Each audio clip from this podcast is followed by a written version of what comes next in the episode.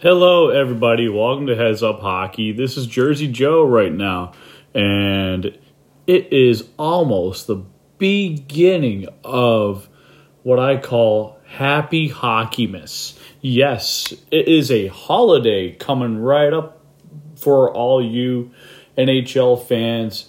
It's going to be a wonderful season, uh, a little bit better because there's less restrictions now. You know, COVID measures are down pretty much for the most part. FYI, things have changed the past two years. So, with that being said, this is going to be a little bit more brighter show, and I'm going to bring that up and I'm going to talk about another article, my first non Devils article uh, with InsideThePuck.ca. And yes, they did change the website. So, it's now InsideThePuck.ca for those of you just learning that I write for them. I not only cover the New Jersey Devils, I do hockey prospects, and I just did a Seattle Kraken article. But meanwhile, um, today there were odds released by MoneyPuck.com, and I want to go over all the teams a little bit here and there. So let's start off with the Stanley Cup champions the Colorado Avalanche, well, this is more obvious, and I believe it. And I'll drink this Kool Aid because I think it's doable. 91.1% chance of them making the playoffs. Now, if you look down to the left of the chart, Chicago's at 10.2. That is very, very slim. And I can see that because A, if you're comparing apples to oranges, it's night and day. Colorado is going to make it. I just can't see them not making it because they have a really stacked offense, defense, goaltending. Even though they have Alexandar Georgiev up there, I think he'll do a lot better out west um, in the Central Division with Colorado. And playing the Rocky Mountain High city of Denver only helps them. Now, Plus, there are some prospects on the way for Colorado. Um, with that being said, we move a little bit over to Chicago. Now, Chicago traded Seth Jones uh, more than a season ago, and then this past NHL draft, they traded away Alexander DeBrincat or Alex DeBrincat uh, to Ottawa, and pretty much uh, Chicago is looking to tank hard for Bedard in this way, and it is a lot less likely they'll even make it past the regular season. So, with that being said, I don't want to waste any time on them. Uh, yeah, St. Louis, they are going to be in a tougher conference this year. They're looking at a 55.8% chance, so that's about 56%. Uh, so they might squeeze it through, they might not but that division is rather tight because you have teams like Nashville and Minnesota who are obviously going to try and damper their uh, their rankings. Plus, you have teams like the Vegas Golden Knights and the LA Kings in the Western Conference who are going to try and win those top eight spots. So, with that being said, you know, Minnesota themselves are in a little bit of trouble with the cap, but how long can they get rolling for? Now, I mean, they traded Kevin Fiala uh, recently to LA because LA was able to take on more cap space. And they're an upcoming team in LA, and Minnesota had a fan talking on here in Puckburg uh, another great podcast you should listen to every Saturday it's released. Uh, one of their Minnesota fans uh, who went on mentioned while the Parise and Suter contracts have really hampered the Minnesota Wild for not just the near term but the longer term. So there's some ramifications. So with that being said, um, Minnesota does have goaltending, and guys like Wallstedt, hopefully, if they pan out over the years, they can certainly help alleviate the pain in Minnesota. Now, Arizona, uh, there's that rumor with Jakob Chychrun going on. So, looking at the defense, I mean, they're going to have to start harvesting. And now they're really hitting the right time, looking to tank hard for Bedard, uh, Fantilli, Michkov, uh, Dvorsky. Those guys are going to be in line to be either in Arizona or teams like Anaheim or San Jose or Montreal, uh, maybe Detroit. Maybe we can get there a little bit further. Maybe Buffalo or Philadelphia or Columbus. Now, I just don't see an eventful year for Arizona. Honestly, uh, they're just trying to figure out their identity with so many pieces to play with, and it's just not going to be doable for them for the most part. But they do have a little bit of goaltending to help them. But it's going to be a long season. Um, Nashville, they're definitely going to be about 70% chance making the playoffs. I really do believe that will be true, but they're definitely going to outpace Winnipeg, and Winnipeg's starting to go towards a rebuild, uh, especially when uh, Paul Maurice uh, stepped away on his own will, and now he's the head coach in Florida with the Panthers, replacing Andrew Brunette, and Brunette's in New Jersey now as an assistant coach, waiting to be head coach. So, with that being said, Winnipeg is in a tough bind, but they have a really good draft class each year in, year out. So, I don't think they're going to be in the cellar for too long. I mean, next couple seasons, but they'll get out of it eventually. It's not going to be long purgatory in Winnipeg. Uh, Dallas, they have really good defense. I like their goaltending, but they do need to get uh, Robertson signed. Jason Robertson is a restricted free agent, so the longer this goes on, the more games he misses and needs to make up for lost production if he misses the first couple of games. So there are going to be conundrums with that, but Dallas is looking like they can win uh, at fifty eight point three percent uh, into the playoffs. Um, LA, I like Quinton Byfield. I like Martin Chromiak, those type of guys certainly add a lot of flavor with the Kevin Fiala trade this past off season that only boosts them and doesn't hurt them. With Jonathan Quick getting older and net, you have Cal Petersen who can really help out uh, LA and could be a good fantasy pickup in my opinion. Uh, very underrated. I do see uh, their next door rivals in Anaheim. You know, they're definitely going to be a competing team, but they might not make the playoffs because they're looking at 27% chance odds. Now, if I'm a fan of the Ducks, I certainly like the way that they have Jamie Drysdale, Trevor Zegras. Uh, you have John Gibson still, but if things really go bad, they could possibly tank more if they end up trading him. If rumors like that are circulating a little bit further into the season. So I can see that for February, March ish, depending on the trade deadline. Now, Vegas is looking to get back into the playoffs.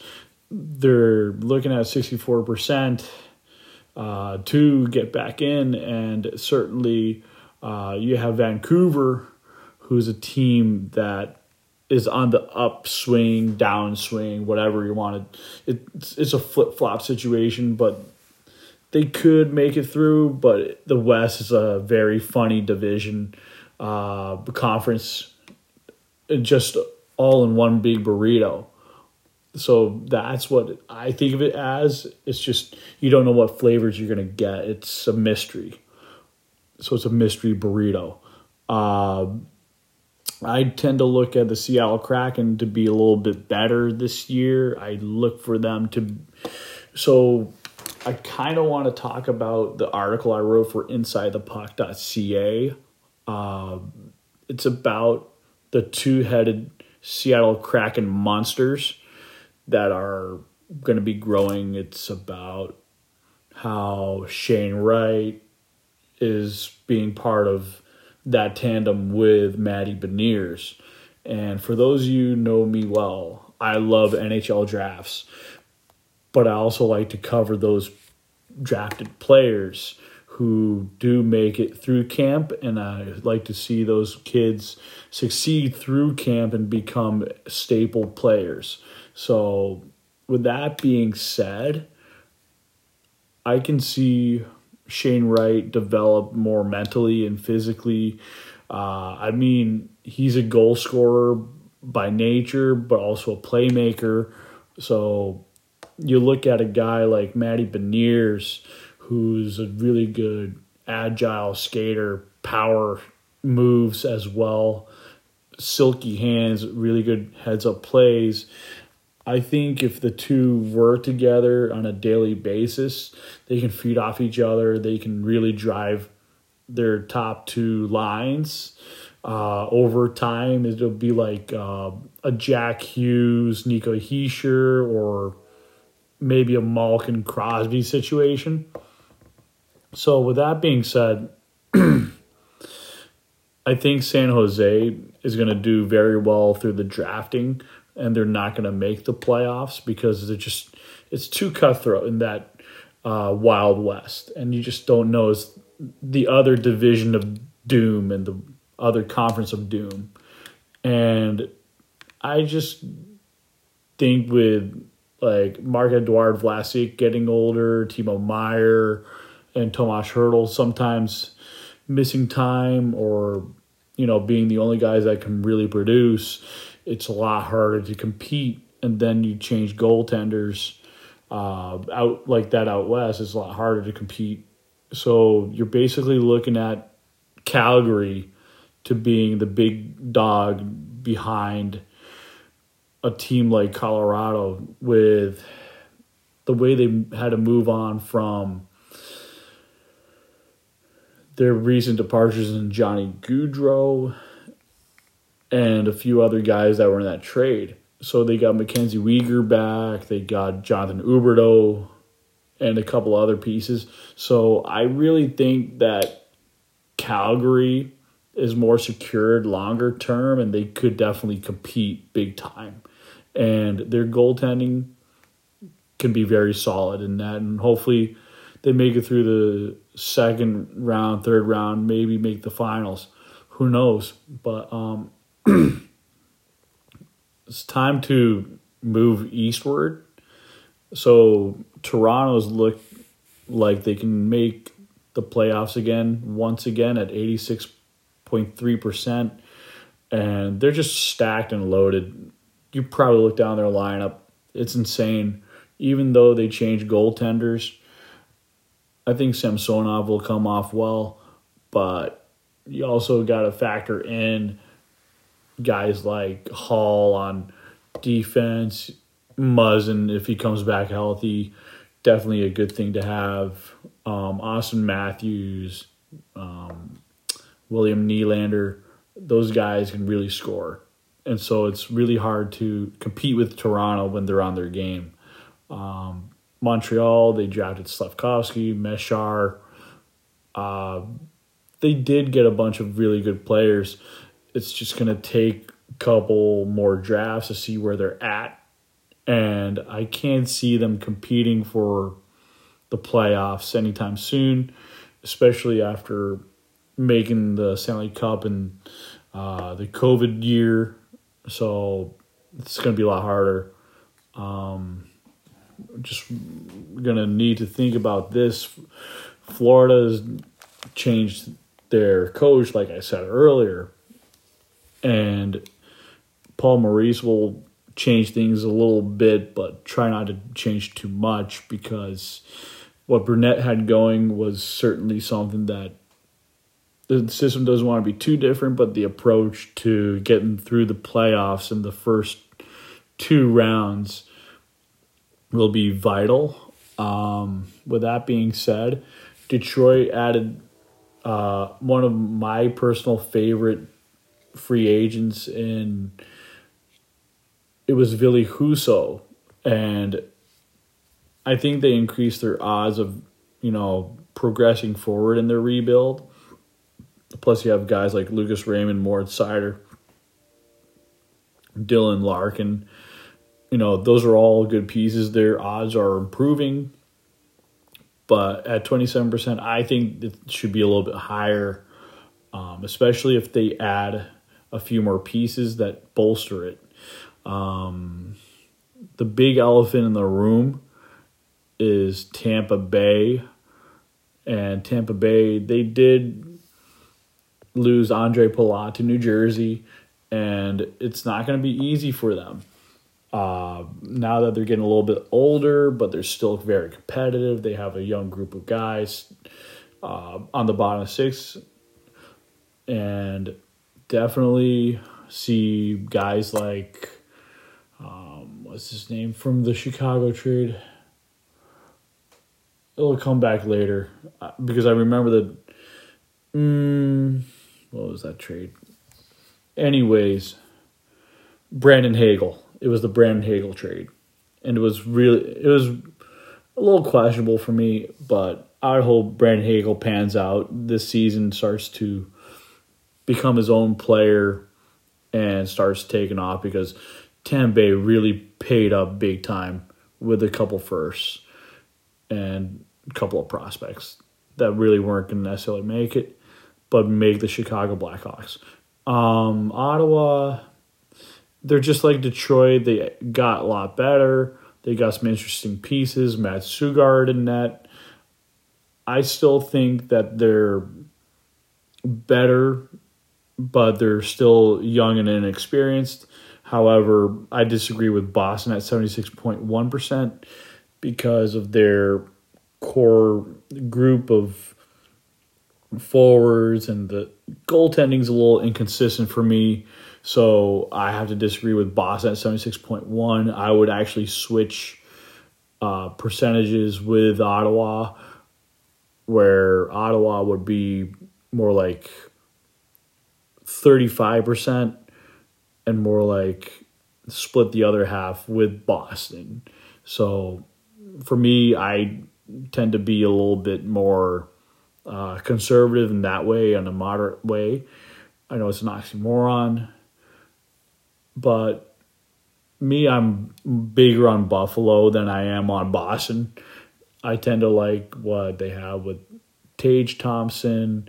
Uh, you have Alex Tuch, if I remember from the Jack Eichel trade. So you really have a lot of interesting pieces and parts. And Buffalo has a really good goalie tandem as well coming up from the pipeline, like Devon Levi, who was traded from the Panthers. And it's only going to help Buffalo, it's not going to hurt them. Capitals have 53.2%. I still agree, but I disagree with the Islanders at 45.8. They should be much lower. Right around 22%. I would have to say lower the capitals by another 20%. So I just don't buy it in a sense, but I do buy the fact that, you know, the Islanders are getting older on offense and those contracts are just adding up and you factor in a really good player in Mathew Barzal uh, longer term, that's just going to handcuff them even more, even though he's a key cog player. It's just gonna they're gonna hopefully bank on the salary cap going up in the next couple of years. Now, with that being said, I expect the Islanders to be a lottery team. And I have to agree with Carolina at 82.8. Yep, I agree with them with that percentage there. Uh, I definitely think it's going to be more likely that that happens, that they end up in first place over the Rangers. I tend to think uh, Pittsburgh's a little bit too high on, or money puck's a little too high on Pittsburgh from 50. I mean, 71.6, it should be 51.6, and should be 68.3 for the Rangers instead to make the playoffs because they have a really good goaltender. And I just think the way that Pittsburgh set up, they got, you know, an older, aging offense. Their defense is, you know, their contracts on defense are more questionable. Their goaltending, I question it a little bit more. So, with that being said, I have to agree with Philadelphia at 15.9. I just think that they're really going to tank hard for Bedard and Michkov. It's just a matter of time. It's not if, it's more like when. Now, we talk about the Rangers, I give them a 68.3% odds versus a 71.6 for Pittsburgh. So I make it 51.6 for them. Uh, but I would give the Rangers uh, second or th- second place in the division because the way they're constructed a little bit better. But you just never know what hockey throws at you. Like my buddy Neil Villapiano once said, hockey is a magical and interesting sport, and you just don't know what happens each game. Um, I tend to look at New Jersey, not to sound biased, but you look at the way the H2O line, buddies of mine from Pucks and Pitchforks, uh, called the Hall, Halla, no, the Hall, Holt, the Hall, Holtz, and Ondrej Palat line. So Hall, Holtz, I mean, I'm getting confused now. The the Hughes, Holtz, and Ondrej Palat line is the H2O line, and Palat is the guy that makes the magic happen. Jack Hughes is the motor, the playmaker. He can score. And Holtz is beginning to learn how to be a more consistent goal scorer, tending to be more effective with his shooting. And the Devils have a lot of skill on the back end as well. So it's not just going to be all forward attack, it's going to be a balance attack and then the defense, it's likely going to be Kevin Bahl getting that sixth spot and maybe climb upward if he just progresses during the season because of that long region. His physicality is starting to show because you have that assistant coach the Devils hired in the offseason from the Las Vegas Golden Knights. And I just think it's a huge plus for the team as a whole. So no more Alain Nasreddine for those of you listening. So with that being said, I have to agree with Columbus on the 14.6% of making the playoffs. To me, they made the big splash with Johnny Gaudreau. I honestly like the Gaudreau signing for them, but I think with him and Laine and a few other pieces, they just don't have the center depth at this time to make it more sufficient, um, to make it more competitive. To me, they're several years away from being a competitive team. However, um, when we look at the Stanley Cup playoffs, you look at the Devils, they're 4%. Uh, the Rangers are about maybe, what was that? Around a little less than 4%. And the Flyers have 0%. So things can change throughout the season. They can these numbers can change at any time. Um, I think that was supposed to be ten point five percent for the Rangers. Um, let's see, Colorado. Yeah, I'm skipping Columbus because there's little to no chance uh, per moneypuck.com. Uh, let's see, Chicago, basically zilch. 6.1% for St. Louis, 4.9 for Minnesota, 4.3 for Nashville. You look at and you skip a few other teams because they won't make the cut according to them. Um, Oilers 4.9, Calgary Flames at 8.3%, uh, Maple Leafs 7.3% to win the cup. Uh, same odds for the Florida Panthers at 7.3, 4.7% for the Tampa Bay Lightning, 4.5% for the Boston Bruins. I think this should be a lot slimmer. But at the same time, 6.1% if the Capitals do make it through. But I do see Carolina at 6%. I agree with that. Um, Pittsburgh, maybe 2.5%. I would switch them to, but it, to me, it just doesn't make sense for everyone with those percentages, but I think it's very interesting and intriguing. Now, if you want to follow my podcast, I'm here on anchor.fm and you can follow me on inside insidethepuck.ca.